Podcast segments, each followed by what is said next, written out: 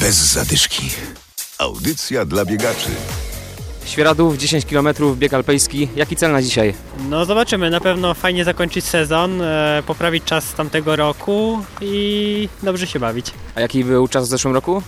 W tamtym roku było około 53 minut, więc no mam nadzieję, że coś z tego jeszcze urwę w tym roku. Jaką byś dał taką jedną złotą radę dla osoby, która chciałaby zacząć biegać w górach? Przede wszystkim podejść do tego z głową, nie rzucać się od razu na głęboką wodę na jakieś mega długie dystanse, bo jest to trochę inna specyfika biegania, tym bardziej dla osób, które na przykład e, nie mają pod, e, że tak powiem, domem gór.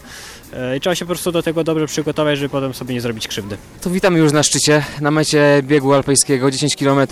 Jak wrażenia? Super, od piątego kilometra to już był wysiłek naprawdę duży. Ten sam bieg biegłam w 2014 i dopiero teraz wróciłam.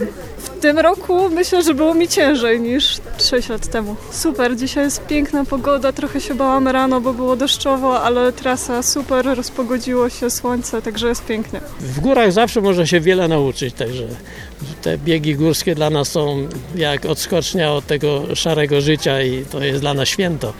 Czyli mają panowie wcześniejszą przygodę za sobą z biegami górskimi? 334 biegi górskie. O, to tutaj widzę, że trafiłem na bardzo, bardzo dobrych rozmówców. E, Proszę mi powiedzieć, jakie by dali panowie złote rady dla osób, które dopiero co chcą zacząć przygodę z biegami górskimi?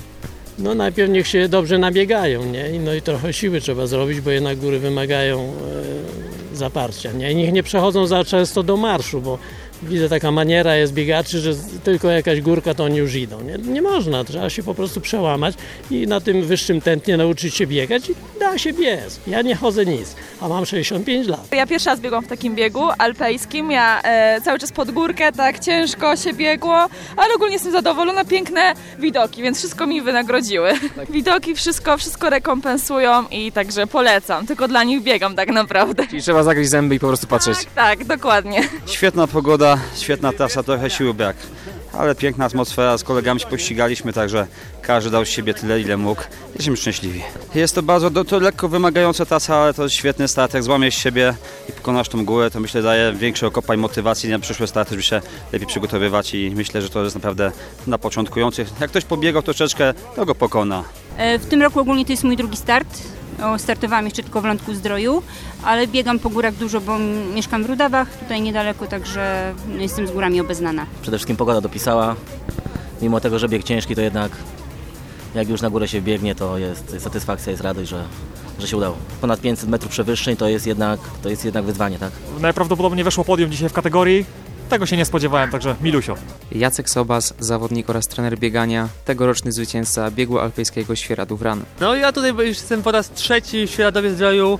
E, trasa ciężka, alpejska, pod górkę, także nogi bolą. Jako zawodnik, który biega po górach, jako trener, jakie byś dał takie złote rady dla osoby, która na co dzień biega na płaskim, która ma przebiegnięte piątkę, dziesiątkę, półmaraton na płaskim, ale chce za- zacząć swoją przygodę w górach? No najlepiej, żeby właśnie przyjechały do Świeradowa, bo to jest bieg bezpieczny, alpejski, tylko pod górkę.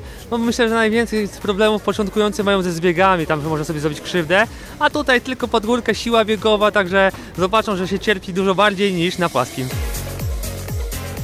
Bez zadyszki. Audycja dla biegaczy. Znajdź nas na Facebooku.